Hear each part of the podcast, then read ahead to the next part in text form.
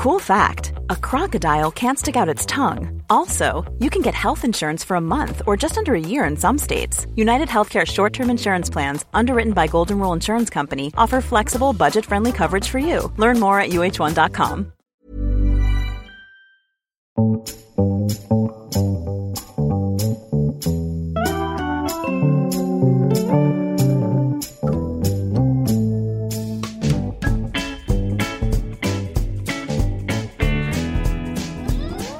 to The High Low, the weekly conversation between Dolly Alderton and Pandora Sykes. Just keep washing the hands and keep going, you know. Corona. The absolute splendour of Gemma Collins has been exhibited so much more than usual during this pandemic, I think. I saw I saw a tweet the other day where someone called Chloe had tweeted her saying like if you like at Gemma Collins then you're a fucking idiot or something. And she just retweeted it with the comment have a day off Chloe hun and a kiss. I think prescribing someone a day off is one of the best put downs of all time. I think the kiss at the end is the best. have a day off Chloe hun. I've really been enjoying uh, Diva in Lockdown. Diva in Lockdown and Grayson Perry's Art Club are both very happy making programs for very different reasons. Uh, so I've watched Grayson Perry's Art Club, and I think it's joyous. Can you please give me the lowdown on uh, Diva in Lockdown? It's so joyous, isn't it? Grayson Perry has such a warmth and he's got uh, the most charming laugh. And the relationship between him and Philippa is it's gorgeous. It's a really like galvanizing thing to watch. Diva in Lockdown is basically, um, I think ITV had to do a pivot, as so many you know channels have had to do. They were in the middle of filming a documentary with her. Um, uh, not documentary, you know, a reality series with her. And then the Yes. pandemic happened. And so they just had to slap on a sort of lockdown. So it became Diva in lockdown. but she, um, she comes across really well. It's very funny. It's very enjoyable. It's very tongue in cheek. See, I've heard that it could be a piece of like documentarian history because someone who works in TV told me that that, that original show was meant to be about her launching a business. And then obviously this was thrown in as a spanner in the works, which is sort of like the greatest narrative spanner in the works when you're following a new business venture. And maybe my friend was looking for the silver lining, but he said that it could be the same sort of like coincidental, amazing narrative twist as when Louis Theroux met the Hamiltons. In that now they have this like they have to like follow how it's all kind of coming apart and how she's navigating like this disastrous time to have a business. When was that Hamilton one? Must have Uh, been a good early 10 noughties, 15 years ago. Anyway, we'll see Diva in lockdown at Sundance 2021, I'm sure.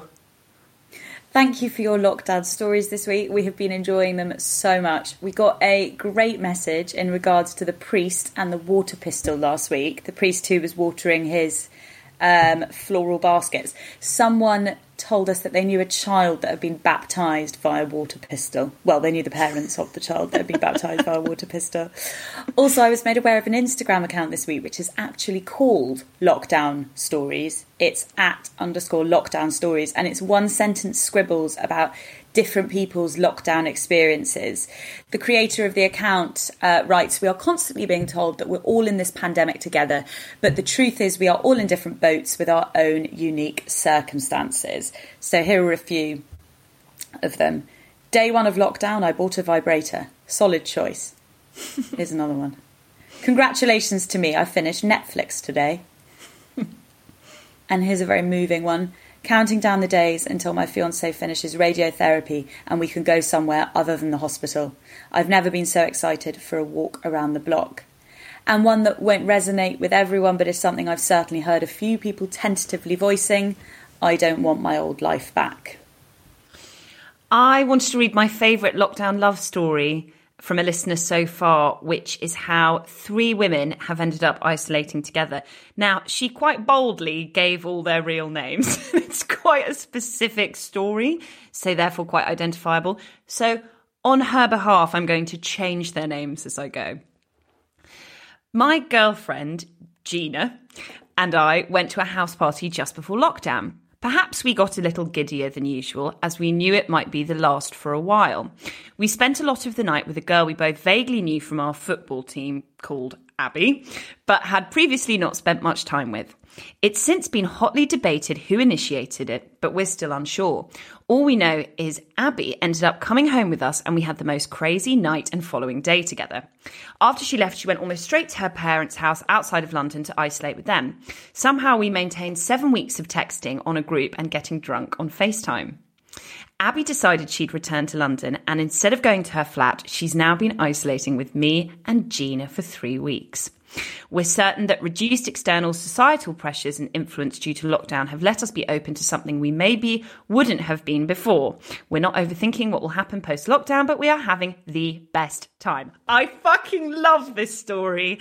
I love a menage a trois, and I love that something as out of the ordinary as a pandemic has opened them up to exploring something they wouldn't have explored in ordinary circumstances, and it sounds gorgeous and very fun.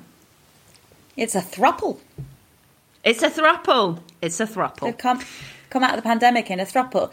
God, so when they go back to work and someone says, um, like, you know, how was your lockdown? I imagine it's quite boring. No, I have a brand new relationship and apparently a new home. Wish them all the best. We also had an email from a medical student who cleared up our ill informed pontifications on whether crunchy bars can replace bones in the human body. Not as ill informed as you suggest, though. Quite a few people message being like, "No, this is this is legit." Well, she says, after almost weeing my pants laughing at your commentary regarding bone structure and crunchy bars, I thought I'd write in and provide some clarity on the subject. I'm a medical student and we do indeed use this analogy frequently when learning about bone structure and to inform patients. The long bone, e.g., the femur, has a harder outer layer which can be represented by the chocolate layer of a crunchy bar, while the inner layer of long bones is trabecular and porous in nature, resembling the honeycomb of the crunchy. So while there isn't any genetic similarity between the human body and a crunchy bar, our bones do pretty much look like them. Although considering how many I've consumed in isolation, I'd say I'm genetically about 80% crunchy at this point. it doesn't totally surprise me that our bones look like that, but then also it it does because that does mean they're pretty porous, doesn't it? Yeah, I think basically we had the kernel of truth with the idea of them aesthetically looking similar. And where I think we went a bit off piste is when we started speculating whether bone transplants could be conducted with the contents of a corner shop's chocolate shelf.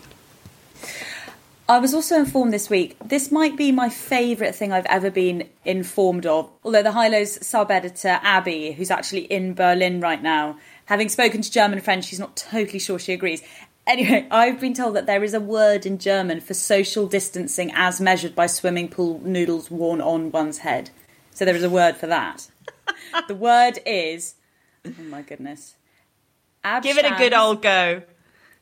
Abstandsvermessung. Abby says, I'm in Berlin and have been told it's a formal word for measuring distance. I'm not sure the word itself specifically means anything to do with swimming pool noodles. But anyway, I very much liked the suggestion that it did. Panda, how are your Zooms going? Are you doing are you doing Zoom drinking, Zoom meetings? No, only for work actually now. I've sort of um I've I've started exploring new Zooms as I said, like uh talks and my I did my cookery lesson last night via Zoom. But other than that, I'm I'm out. So I'm a bit zoomed out actually. I like a lot of people who are fortunate enough not to have any sort of immediate danger in their life during the pandemic but are plodding through the day to day of it. I'm finding this week quite a heavy week in the lockdown cycle. And I think I've just been doing too many Zooms. And I think I'm missing the texture of humans now. I would do anything just to touch some skin or see a friend's face in profile or, yeah, the actual kind of flesh and blood texture of a human is the thing that I'm really, really craving now. But good news. I was wondering why you meant profile, and then I've just realised it's because you're looking I was like, why did you have to see them in profile? But it's just because you're not seeing any. Yeah, seeing I just- flat, the flat face. I got it. it. Here you go. Here's my profile. Oh, what a gorgeous profile it is! I miss the angles of faces and just the the, The shapes, 3D version. the 3D versions of um, the people I love. But good news, you can spice up your virtual meetings on Zoom by inviting along a goat.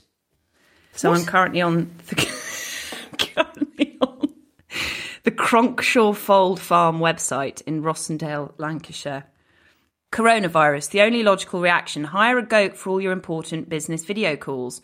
Be real. Will anyone even notice if a escaped goat joins the call? For the bargain price of £5, all currencies and countries accepted, you can choose one of our goats to join you for the first 10 minutes of your Zoom meeting. There's like almost a menu of goats. Choose a goat for your call.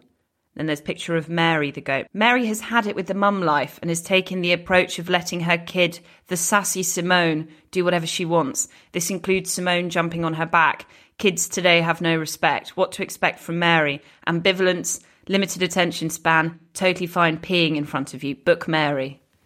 And then there's Lisa, Elizabeth, wh- all why? these various goats. You can just have a goat just hanging hanging out on the call with How you much are they? five quid, and you get ten mm. minutes of the goat just larking around. I think I understand that even less than I understand goat yoga.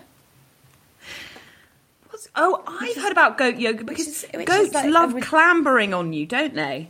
Apparently, I, I mean, I, s- I- I- actually I don't know, but I imagine there's a reason why they're using goats and not. I mean, donkeys might hurt, I suppose, but when goats Yeah. hurt, goats would. Sh- well, who wants a goat to climb on them? No, I do know this because at Kentish Town City Farm, if you go near the goats and you feed them and they relax, they want to climb on your back. It's a very strange inclination that they have. But I don't. But they might want to climb on someone's back. But why would you want them to climb on your back? Oh, are you just nice- doing it for the goat's pleasure? Do you think? No, no, it's a nice vibe. I've had I've had a goat on my back and it it it's a unique pleasure. I have fucking lost it. Well, I've got some more lockdown stats for you. The top 10 most searched lockdown beauty treatments and search increases since lockdown. So some of these are not surprising. In at number one, how to cut men's hair. 623% rise. Doesn't surprise me. Um, how to pierce your own ear. Eesh, 172% That's rise. absolutely mad. And then, this is kind of great, how to cut a mullet with an increase of 124% thanks to Joe Exotic. Love the idea of coming out of lockdown looking like Joe Exotic with a goat on your back. I learnt of something this week that I thought might be helpful or interesting to people who are furloughed for the imminent future. It's called Furlonteer and it's an initiative that connects people on furlough with volunteer opportunities at charities and good causes.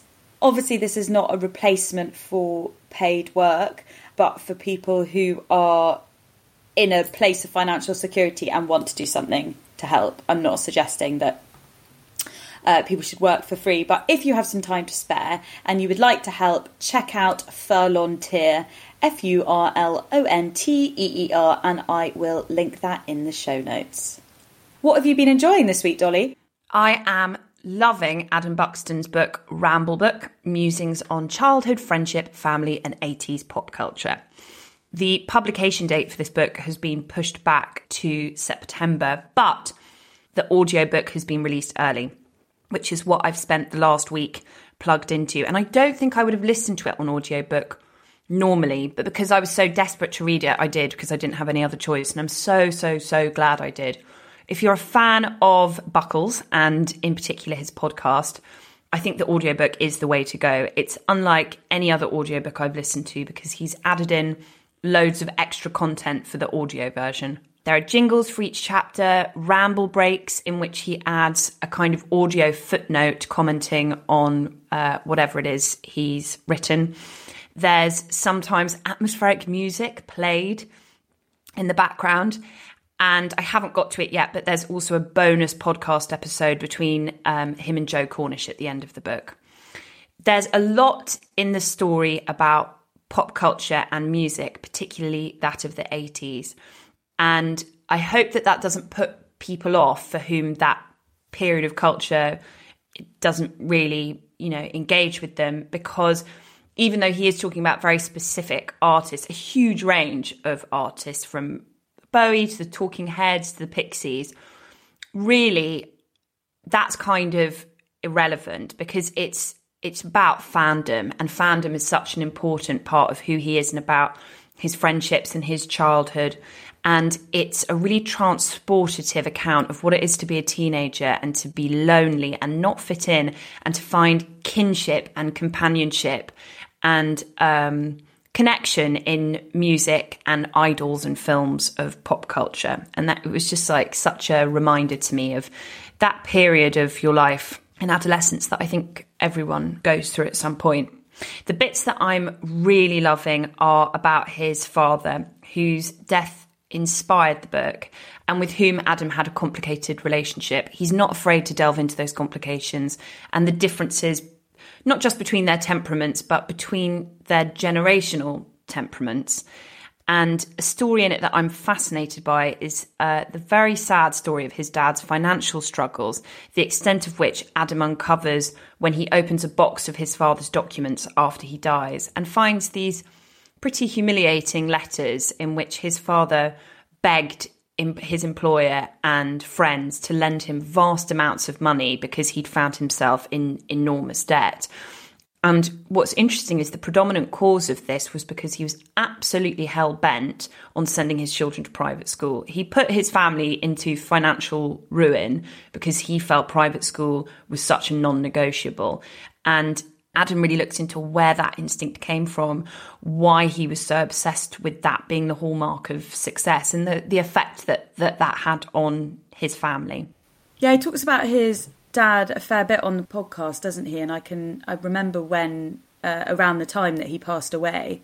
And his dad featured in his work as well in the Adam and Joe show, and he's talked about the importance of his father in his life and the disappointment that he felt in their relationship, which was never quite resolved, that disappointment, I think, which I think resonates with a lot of people, particularly boys and their dads. I think there's often a a gap between the kind of conversations they wish they could have and the kind of openness they wish they could have and the reality of of their relationship and and I think often sadly particularly with men of Adam Buxton's father's generation um, who was born in the 20s I think those men went to the grave unable to have the kind of conversations and the kind of intimacy with their children that, that they probably longed for and definitely their children longed for. And a lot of the book as well is Adam sort of trying to find peace with that.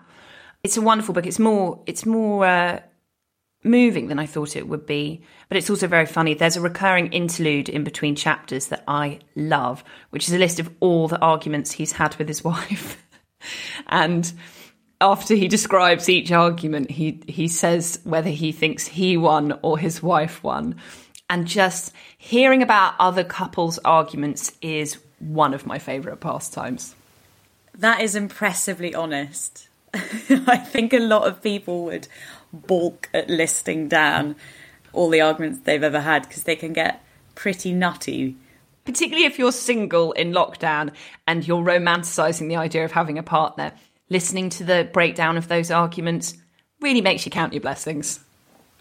I think it's always fascinating to see or to feel like someone is lifting the veil on their relationship, isn't it? Like Esther Perel's Esther Perel's been doing her podcast with couples um, within lockdown. So she had one which I mean this is a pretty um, probably divisive one. There was one couple where uh, one of them was continuing an affair during lockdown, so coming and going.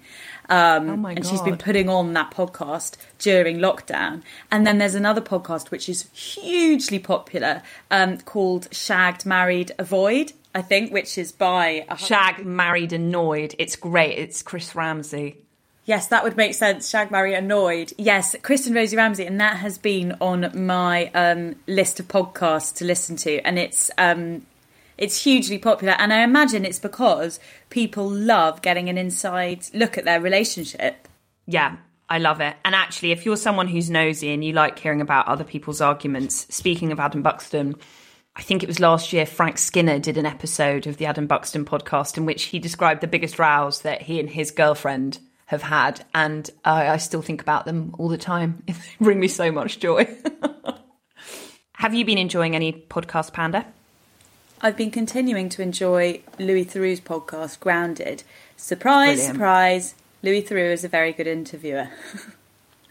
but his subjects are actually even better interviewees. Helena Bonham Carter was thrilling on the experience of fame, and she spoke very movingly, I thought, about becoming famous before she was comfortable in her own skin and how that affected her view of her sexuality. And I really loved her gracious responses to Louis's quite forthright questions about her relationship with her ex husband. Yeah, she was gracious and very open. I was amazed at how open she was, actually. It made me really, really love her, that podcast interview. I think she came across as really thoughtful and funny and just someone who doesn't take themselves too seriously, but also someone who has a very deep and sort of sovereign understanding of who they are and what their story is. And I think when you've been as famous as she has from such a young age, you don't have a choice. Either you get to grips with like a really solid sense of self that can take a battering from the general public and tabloids and critics year on year, or you sink. And she seems like someone who has managed to do the first with a lot of work. I just really enjoyed listening to someone who sounded very at peace. She sounded really hmm. content and jolly and calm. Um, and it sounded like she was in a good place, kind of mentally, physically. It was just, it was a really kind of um, comforting podcast to listen to. But it's Louis' podcast with the comedian and actor Sir Lenny Henry that really blew me away. It blew me away as well. In fact, it was so mind blowing the things he was saying and the experiences that he was sharing that I think I, I'll have to listen to it again to really kind of absorb it because everything he was saying was was uh, so so affecting.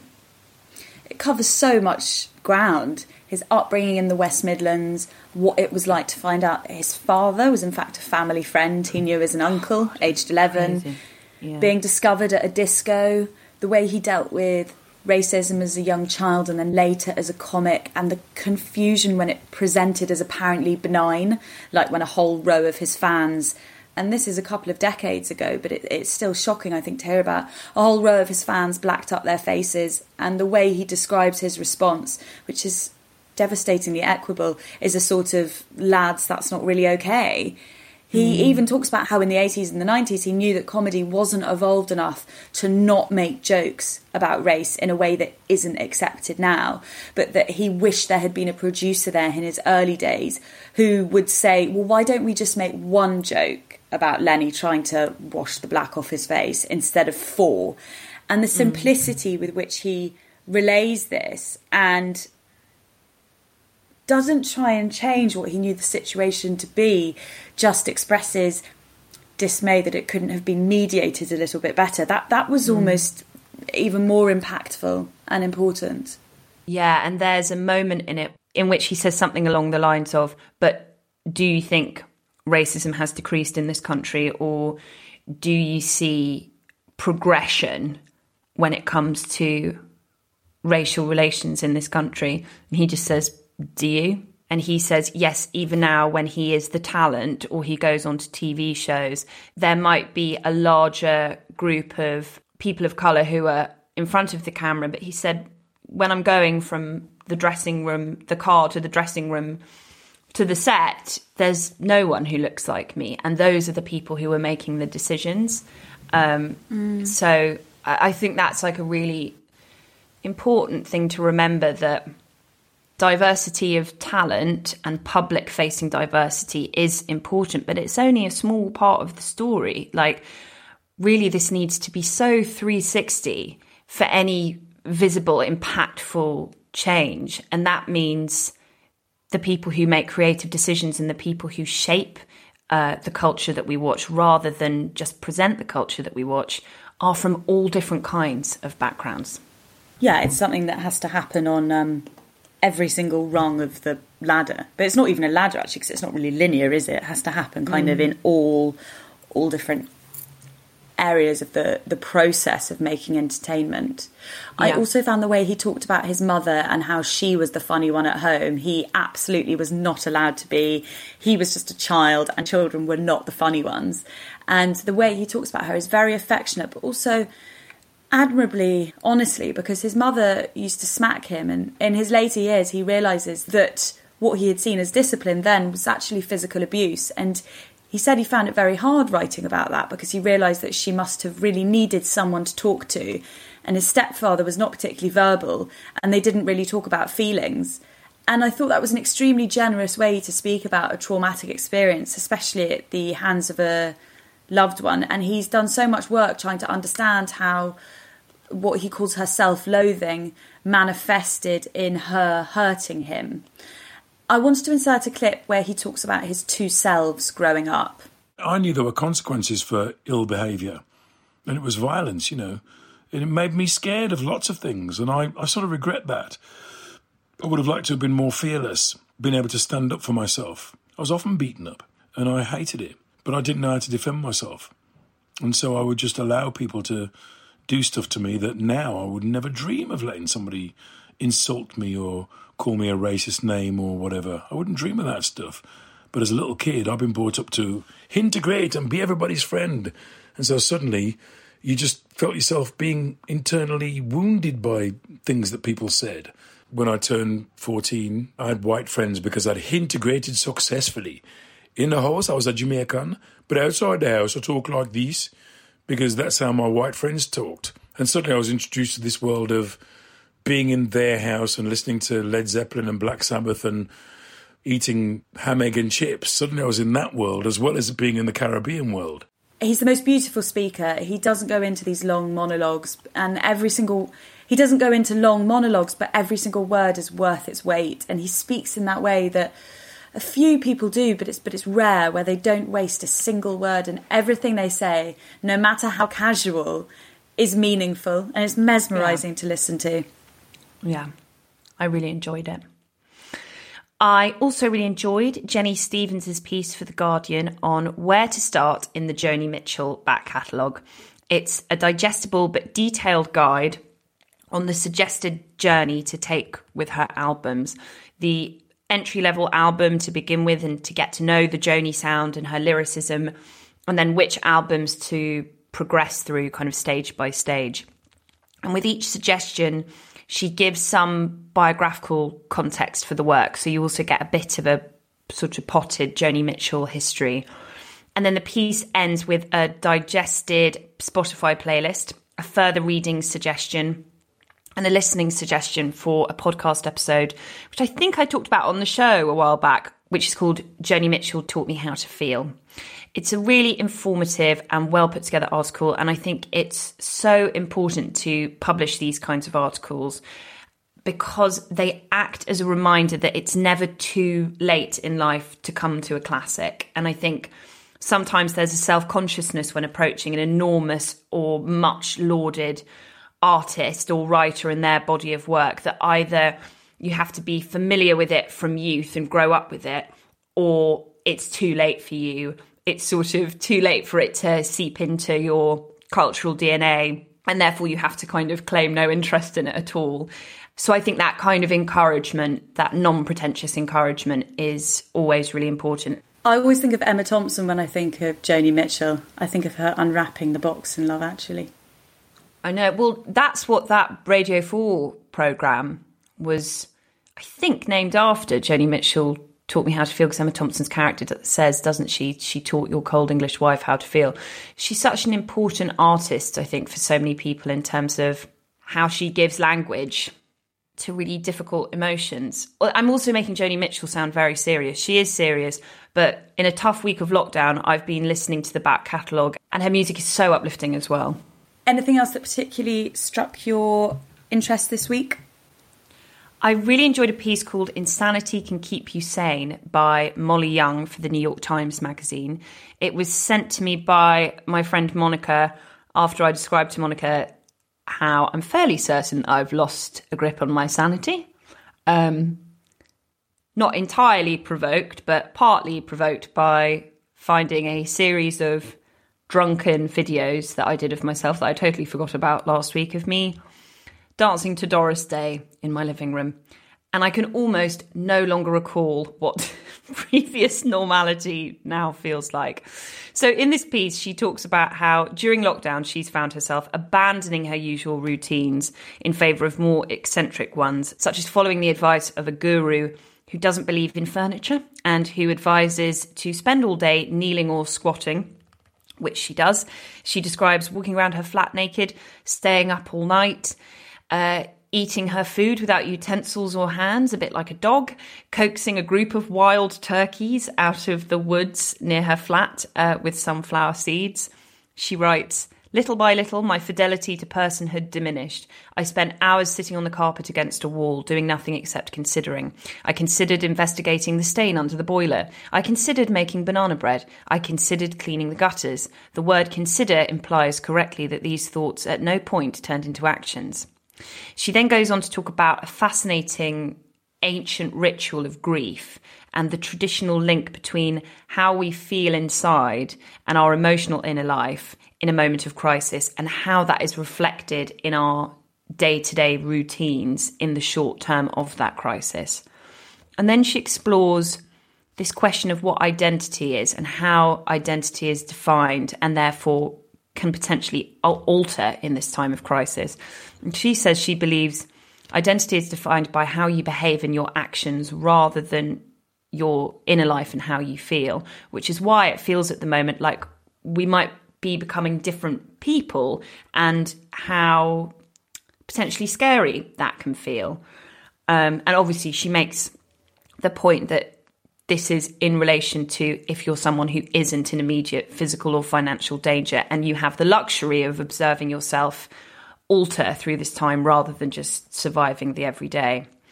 I wanted to read the final paragraph aloud as I think it's so subtle yet so memorable in its parting message through this very everyday scene that I'm sure is so familiar to us.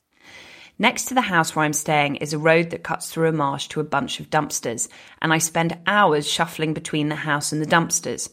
It would be more pleasant to walk literally anywhere else, but I need to be within sprinting distance of home in case the anxiety takes a stomach related expression. It doesn't help that the marsh smells powerfully of sulphur. During one of my customary shuffles between home and dumpsters, I looked up and saw on the embankment opposite the fetid marsh a guy in work boots with his hands on his hips, gazing down at me. I lurched to a halt, embarrassed to be caught scurrying back and forth like a creepy little rodent. He lifted a hand and waved. I thought that was such an amazing vignette, which basically just describes this sense of change to all of us in our own idiosyncratic ways, but in a collective way as well. And our own understanding and patience of each other's changing behavior at this time, whether it's, you know, hiring a goat to come into a Zoom call or shuffling around in between your house and dumpsters or doing drunken videos of yourself dancing to Doris Day videos. I think there's this like extraordinary understanding that now exists between humans of like, well, whatever you got to do. God, you just reminded me all over again about the goats on Zoom. I'm going to just keep remembering that and being like totally thrown by it. Uh, it's not ever going to not be weird. I'm not going to process the information. But back to what you were just talking about, that reminds me of something Alain de Botton said recently that moments of insanity are, in fact, part of remaining sane. And I've oh, been yeah. thinking about that because I think I think that's really comforting, isn't it? Because sure, I'm not the only person that maybe falls into the trap sometimes of thinking that like sanity is um, you know, constant. regularity. Yeah, exactly. yeah, that it's a constant feeling. Yeah. No, it's about encompassing and accepting the peaks and the ab- troughs, abnormalities in this time, and resisting the urge to overanalyze. I think. I also wanted to flag to our listeners that a performance of Love, Loss and What I Wore, which is a play written by Nora Ephron and Delia Ephron, adapted from the 1995 book by Ilene Beckerman, a performance of it is available to watch online. I've always wanted to watch this play. It was a production and on tour from 2008 to 2011 in America. And this performance, which is available online, is a film of a reunion reading done in 2017, where cast members Lucy DeVito, Tracee Ellis Ross, Carol Kane, Natasha Lyonne, and Rosie O'Donnell reunited at 90Y in New York for a special one night only performance, directed by Karen Carpenter, who directed the original New York and LA productions. Love, Loss, and What I Wore is about cornerstones of female experience explored through clothes. A multi chorus of different female characters tell 28 different stories of falling in love, getting married, losing a child, being raped, and what they were wearing acts as the portal into that memory and that storytelling. That sounds brilliant. I've actually never heard of that play. I'm not sure if it was ever shown here, but it was a huge hit in America. It's really funny and familiar, as well as being very emotional in parts. It covers so many recognizable moments from the humiliation of first bra shopping to the arguments we have with our mothers to our obsession with diet culture and how that impinges on the dialogue we have with our bodies and our own self esteem. It's just a really wonderful, familiar watch. And I feel like I've got into a real rut at the moment of lying in bed and sort of binging box sets all night or just getting leathered on Zoom. So this was just a really lovely change. I just curled up in bed and turned all my lights out and watched it. And it did really feel like I was in the theatre at points. One of the good nights at the theatre, not one of the boring ones. And uh, it was a very absorbing performance. It's about an hour and 40 minutes long. It costs $10 to rent, so about eight quid. So what you spend on a cinema ticket. And it was just a nice change to, to what I've been watching and what I've been consuming of an evening.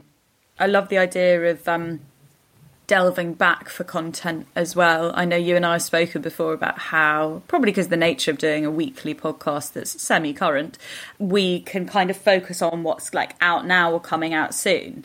And I suddenly yeah. realised that despite absolutely adoring Olive Kitteridge and Olive Again by Elizabeth Strout, but I've never seen the adaptation that stars Frances McDormand, who is the brilliant actor that lots of people will know mostly from Three Billboards. And um, so I'm going to buy that and also, I think, try and be a little bit more predisposed to stuff that I haven't seen rather than what's coming up. Um, and ditto in, in reading as well, actually. I've also been loving Girl, Woman, Other. I'm only about halfway through and I'm finding it really hard to read at the moment. Even the most absorbing books, I don't know what's going on with my brain. I'm finding it really hard to concentrate on books at the moment. I think that's quite a common feeling. Lots of people have said to me that they're finding it hard to read or hard to properly concentrate, take things in. I loved Girl, Woman, Other though. I don't think I ever spoke about it on the show, so I'm quite excited you've brought that up so we can chat about it now. So, those listeners who haven't read Girl, Woman, Other have very likely heard of it as Bernardine Evaristo joint won the Booker Prize for it last year. Can you give us a little bio of it, Panda? Well, I don't want to give anything away because I know I can be quite bad at doing spoilers, so I'll be vague about the storylines themselves. But it's a polyphonic novel that comprises 12 interwoven stories, mostly about black British womanhood, spanning several generations.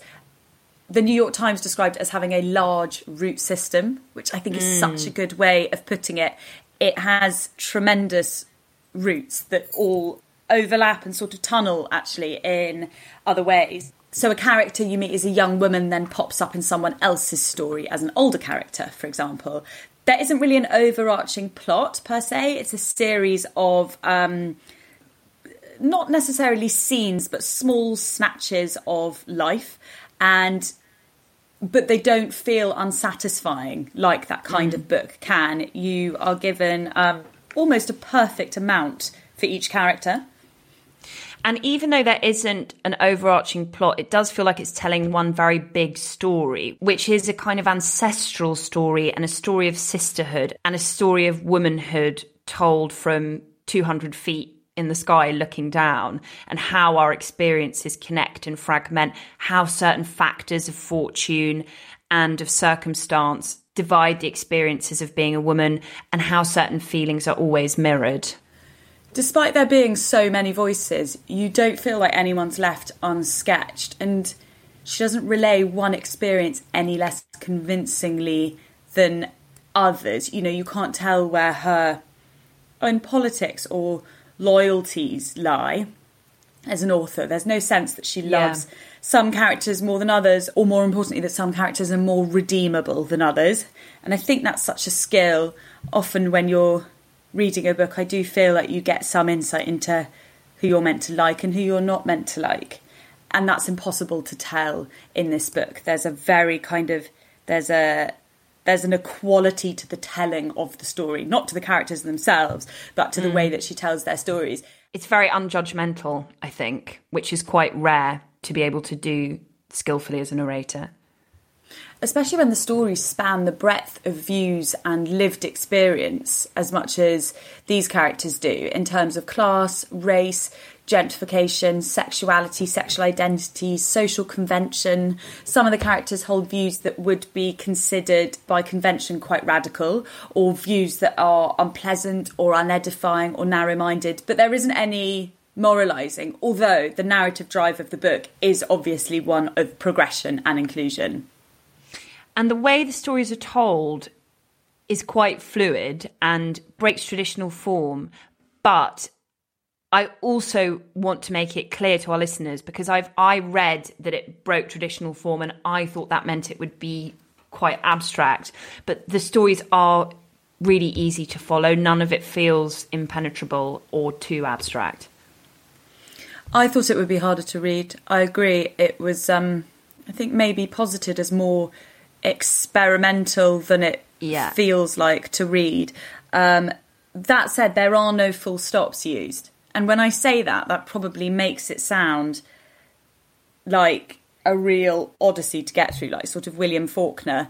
Um, and it's actually, it's just, yeah, it's really not. It's a vibrant chorus of a book. It's not always an easy read. There are some extremely sad parts, but reading it is an immersive and uplifting experience. Mm. And I think if it's possible for one piece of work to do everything and to tell every story, which is not. We've talked about that before this idea that everyone has to be for everyone or it's rubbish. But this book comes closer to that than I thought possible without feeling like things have been crowbarred into the story.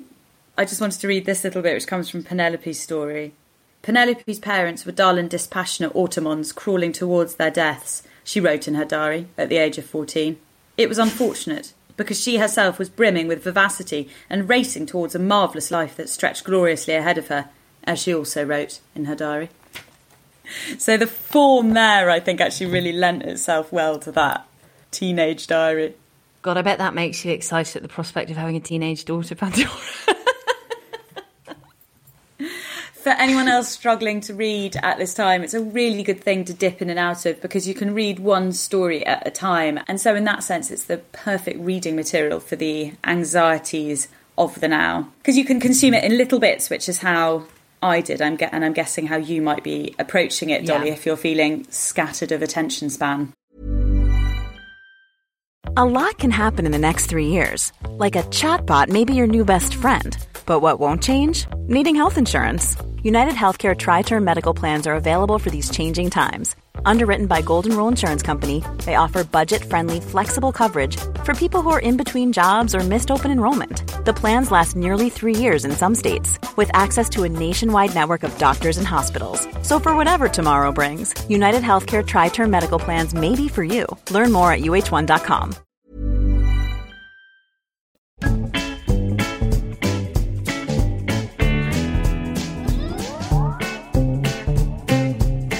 Should we do a few Ask the High Lows? Let's do a few Ask the High Lows. Why don't you kick us off, Panda? I can't help but feel slightly heartbroken every time someone talks about friends they made at high school because I have come out of high school with none. I guess I'm looking for advice on how to cope when you feel like you failed at friendship. I'm worried it will always be this way and that there's something wrong with me. After 18 years, I haven't made one single lasting friend and I'm terrified I never will. Thank you for writing this email to us because I think it's I think it's an anxiety that a lot of people have. And I think it's really important that we don't romanticize the idea of childhood friendships and that we hear lots of stories about friendships that happen at all times in life. So for me personally, I have one or two close friends from school. That's it. The majority of my group of close friends came from university. And when I left university, I made lots of very close friends from work, Pandora included.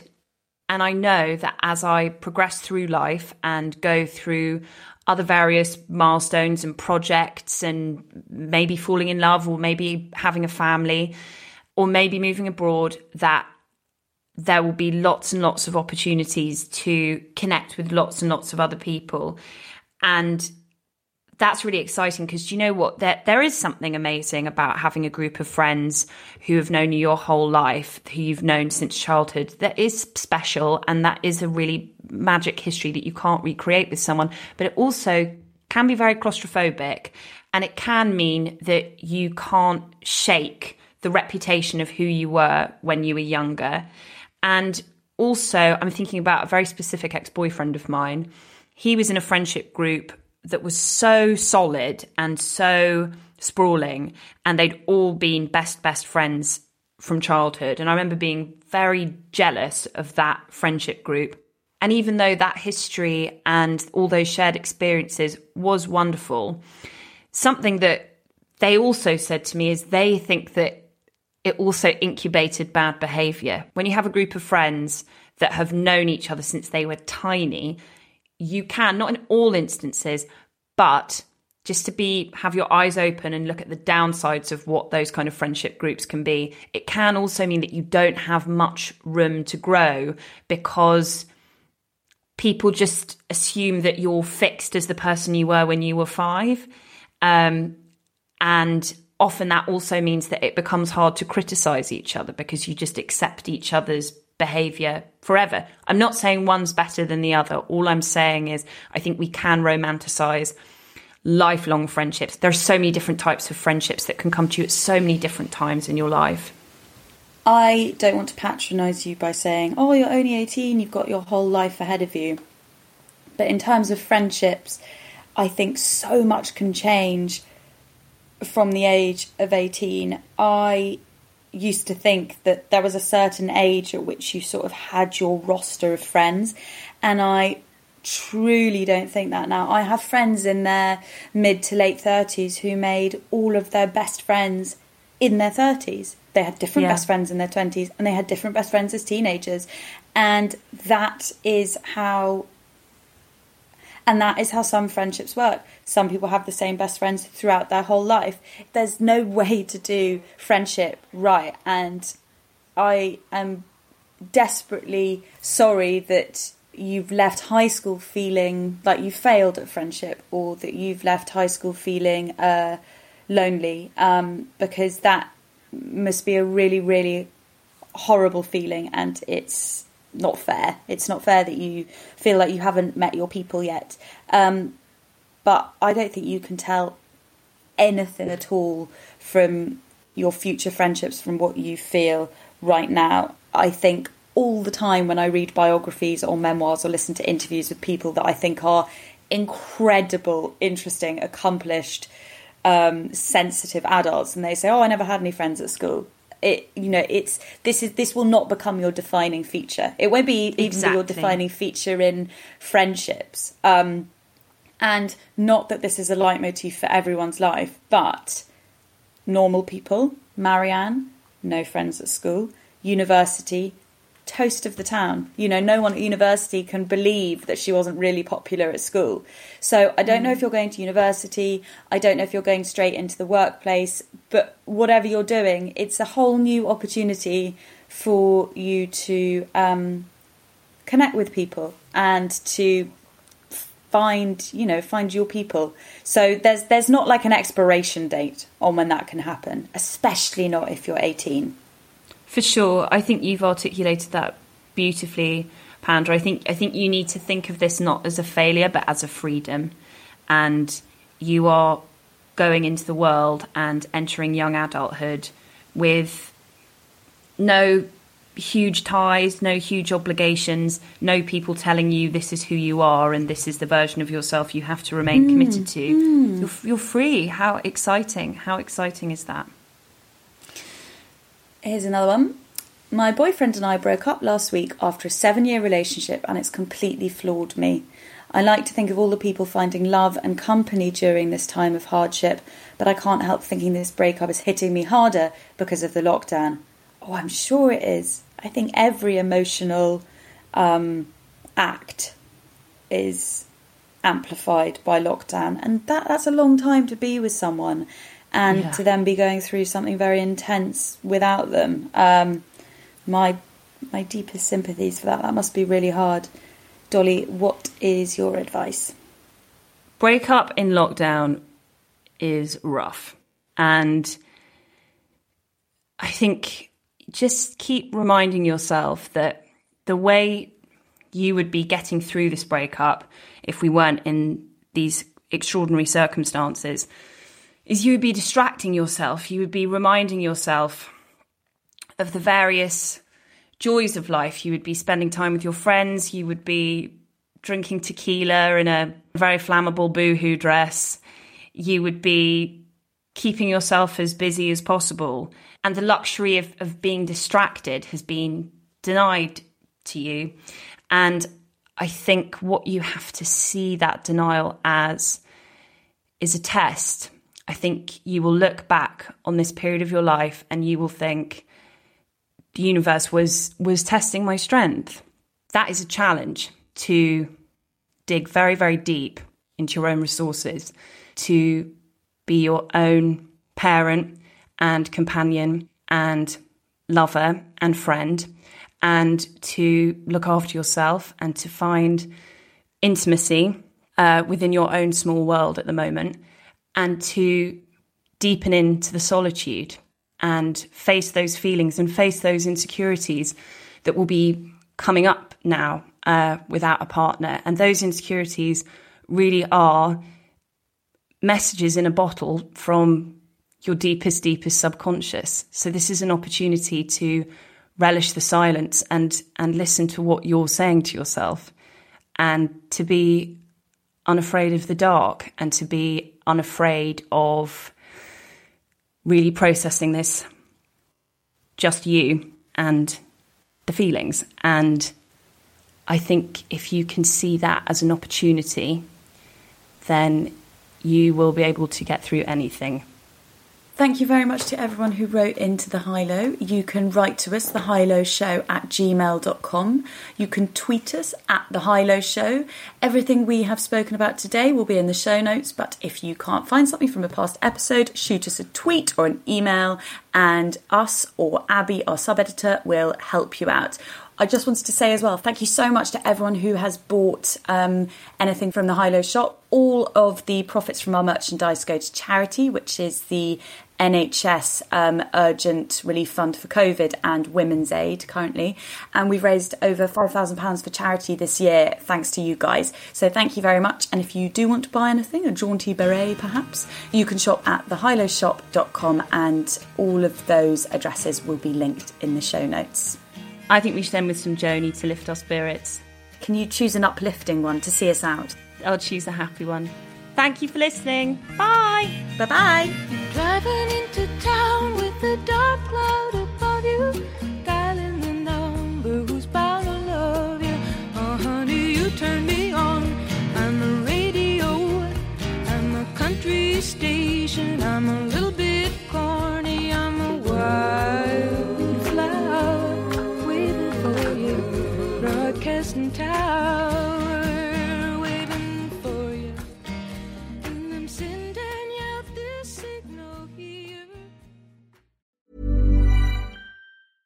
Mom deserves the best, and there's no better place to shop for Mother's Day than Whole Foods Market. They're your destination for unbeatable savings, from premium gifts to show-stopping flowers and irresistible desserts. Start by saving 33% with Prime on all body care and candles. Then get a 15-stem bunch of tulips for just $9.99 each with Prime. Round out Mom's menu with festive rosé, irresistible berry chantilly cake, and more special treats. Come celebrate Mother's Day at Whole Foods Market.